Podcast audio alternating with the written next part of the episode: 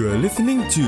How to Study Podcast Cause study is so fun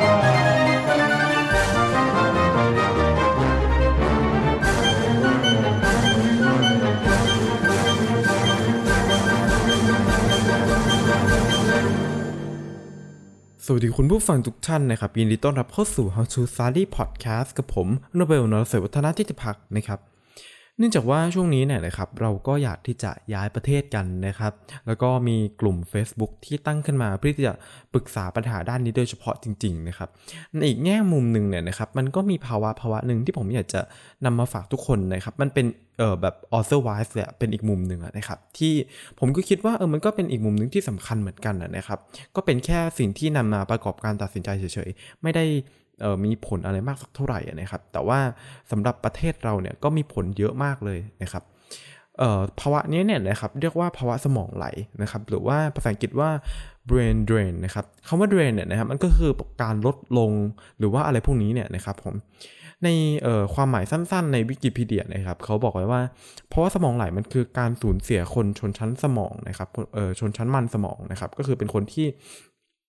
เชี่ยวชาญนะครับ มีความรู้เฉพาะด้าน มีทักษะเฉพาะด้านนะครับ ซึ่งส่วนใหญ่จะเกิดขึ้นเพราะความขัดแย้ง การขาดโอกาส ความไร้เสถียรภาพทางการเมือง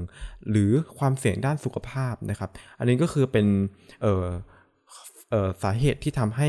เกิดภาวะนี้ขึ้นได้นะครับในประเทศนั้นๆนะครับอะอันนี้ก็คือความหมายที่แบบสั้นๆ ที่เขาเขียนไว้ในวิกิพีเดียเลยนะครับซึ่งคำคำนี้เนี่ยนะครับถูกบัญญัติขึ้นมาครั้งแรกในต่างประเทศนะครับก็คือคำว่า brain drain นี่แหละนะครับแล้วก็นำมาแปลไทยอีกทีหนึ่งอันนี้ถูกบัญญัติขึ้นมาประมาณ 500 ปีที่แล้วนะครับจากราชสมาคม หรือว่า Royal Society นะครับซึ่งเป็นสมาคมนักปราชญ์ทาง วิทยาศาสตร์ อาจกล่าวได้ว่าเป็นสมาคมที่เก่าแก่ที่สุดในโลกที่ยังคงอยู่นะครับก็ 500 ปีแล้วเนาะนะครับก็นานพอสมควรเลยนะครับผมและภาวะนี้ที่เกิดขึ้นเนี่ยนะครับก็ไม่ได้เกิดขึ้นแค่ระหว่างประเทศอย่างเดียวนะครับเป็นการขนย้ายแรงงานที่ ชนชั้นมันสมองอะไรก็ว่าไปนะครับ แต่ว่ามันยังเกิดขึ้นภายในประเทศนะครับ นั่นก็คือระหว่างบริษัทนะครับไม่ว่าจะเป็นระหว่างเอกชน เอกชน ไม่ว่าจะเป็นเอกชนรัฐบาล ไม่ว่าจะเป็นอะไรก็ตามเนี่ยนะครับ อันนี้นะฮะมันก็คือสิ่งที่สามารถเกิดขึ้นได้นะครับ โดยมีปัจจัยหลาย ๆ อย่าง ไม่ว่าจะเป็นความก้าวหน้าทางการงานนะครับ ไม่ว่าจะเป็น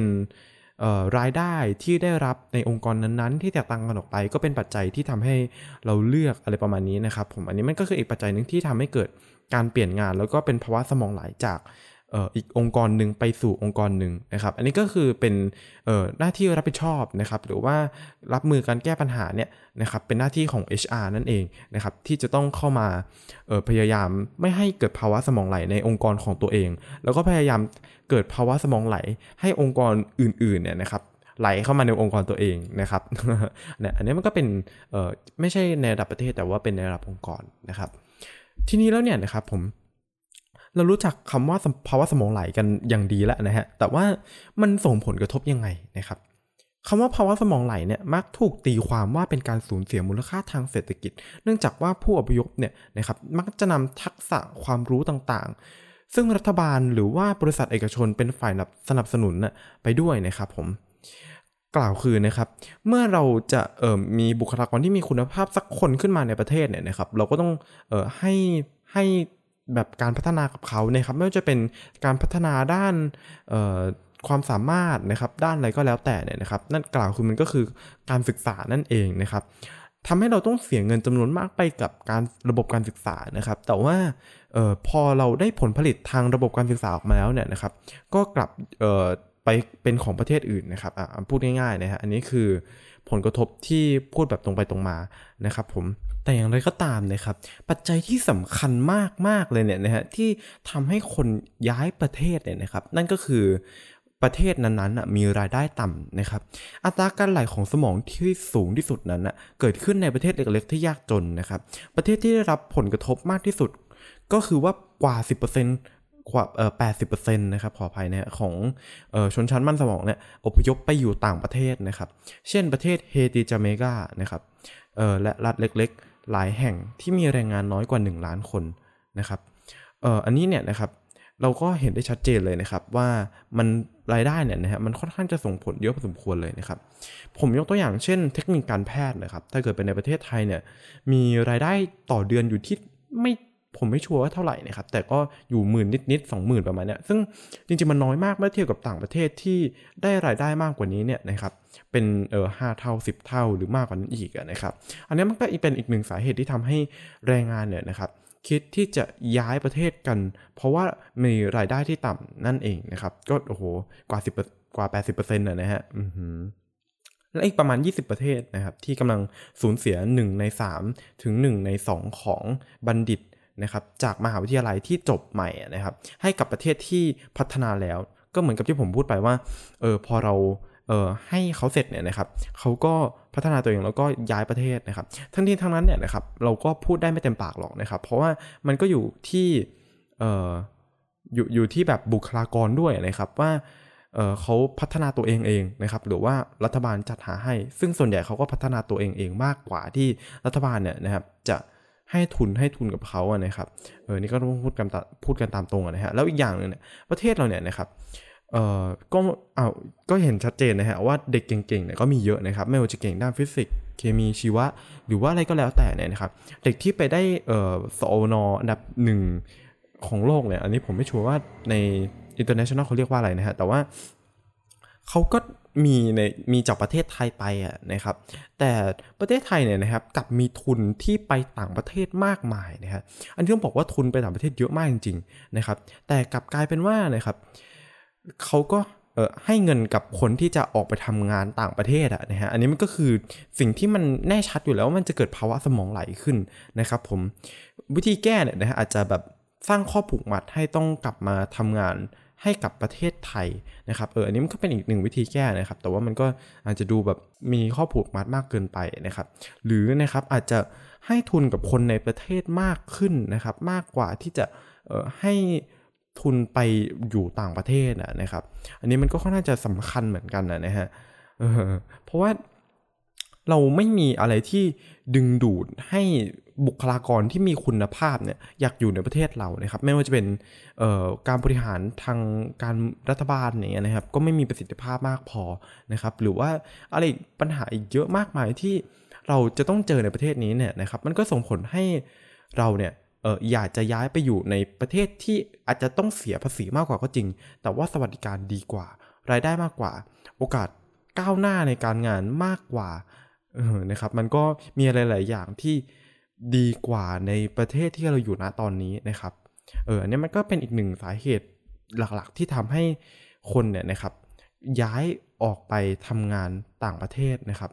และในอีกมุมหนึ่งนะครับการที่มีคนไปทำงานต่างประเทศเนี่ยนะครับก็แปลว่าส่วนใหญ่แล้วเนี่ยเขาก็มีครอบครัวที่อยู่ในประเทศไทยนะฮะการที่เขาไปทำงานต่างประเทศเนี่ยก็เป็นธรรมดาที่เขาจะ ส่งเงินกลับมา แล้วก็จุนเจือคนที่อยู่ในประเทศนะครับ อันนี้ก็เป็นข้อมูลจากมหาวิทยาลัยศรีนครินทราวิโรจน์นะครับเขาบอกว่านะครับคนไทยทำงานต่างประเทศส่งเงินกลับบ้านแสนล้านบาทต่อปีนะครับสถิติคนไทยในต่างประเทศเนี่ยมีอยู่ประมาณ 1 ล้านกว่าคนนะครับแล้วก็คนที่ไปทำงานยังต่างประเทศเนี่ยมีอยู่เกือบเกือบสองแสนคนนะครับผมโดยที่คนไทยส่งเงินกลับประเทศเนี่ยประมาณ 94,000 ล้านบาท อันนี้ไม่ถึง 1 ปีนะฮะ อันนี้ประมาณ9เดือนนะครับในปี 2560นะครับที่เขาได้เก็บสถิติไว้นะครับ ก็ประมาณ 9 เดือนนะครับ ก็ส่งเงินกลับประมาณ 94,000 ล้านนะครับ ส่วนปี 2559 ทั้งปีเนี่ยส่งกลับประมาณ 1 0 0 0 0แสนล้านกว่าบาทนะครับ ก็ถือว่าเป็นจำนวนที่เยอะพอสมควรนะครับผม แล้วก็จากที่ผมได้กล่าวไปเมื่อกี้นะครับเกี่ยวกับเเด็กที่เก่งๆเนาะแล้วก็โดนต่างประเทศดึงตัวทำงานเนี่ยนะฮะอันนี้เขายกตัวอย่างนะครับ เช่นเดียวกันในประเทศสิงคโปร์และมาเลเซียนะครับปัจจุบันคนสิงคโปร์มากกว่า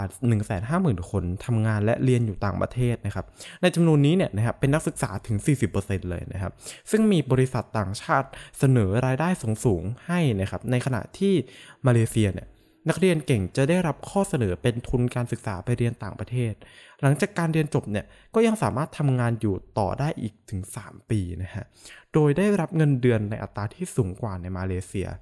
นะครับนั่นก็คือว่า worker ในมาเลเซียเนี่ยได้เงินเดือนเท่าไหร่เนี่ยเขาได้เงินเดือนที่สูงกว่านั้น เพื่อเป็นการดึงดูดเนาะนะครับเพราะว่าปกติแล้วเนี่ยนะครับเวลา offer บริษัทต่างประเทศ offer มาเขาต้องให้เงินเดือนที่สูงกว่าปกติอยู่แล้วนะครับเขาก็แบบประมาณว่าแข่งกันแหละนะครับอีกทั้งเนี่ยนะฮะยังมีโอกาสได้รับสถานภาพทางสัญชาติอย่างถาวรอีกด้วยนะครับ สุดท้ายนี้นะครับสำหรับคนที่อยากจะไปอยู่ต่างประเทศจริงๆเนี่ยนะครับก็ลองไปหาข้อมูลเพิ่มเติมดูได้นะครับ ผมแนะนำช่องลอยอะคาเดมี่ของอาจารย์ลอยชุนพงทองนะครับเออคือผมก็ดูกับเธอคลิปเหมือนกันนะครับ ผมก็จะเป็นคลิปเออประมาณประมาณ 2 วิคที่ผ่านมานะครับ ที่ได้อออาจารย์ได้พูดถึงเกี่ยวกับคนไทยนะครับที่จะย้ายไปต่างประเทศนะครับว่าเราจะต้อง รู้อะไรบ้างนะครับ เป็นปัจจัยที่เราต้องพิจารณานะครับอ่าผมก็ท่านผู้ฟังก็ลองไปดูได้นะครับ แล้วก็ขอบคุณบทความจากบล็อกดินะครับผมจาก World Maker นะครับ มารู้จักสมองไหล การสูญเสียคนเก่งๆ ในประเทศนะครับ แล้วก็ขอบคุณข้อมูลจากวิกิพีเดียด้วยนะครับ โอเคนะครับ ผมก็ต้องลากันไปก่อนนะครับ ผมเจอกันใหม่ใน episode หน้าทุกวันอังคารและทุก streaming platform ที่คุณฟังพอดแคสต์นะครับ เจอกัน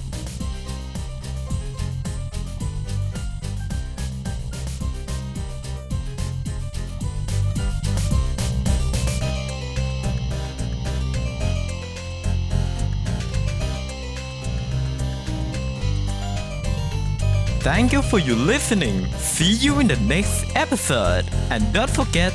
to have fun with your study.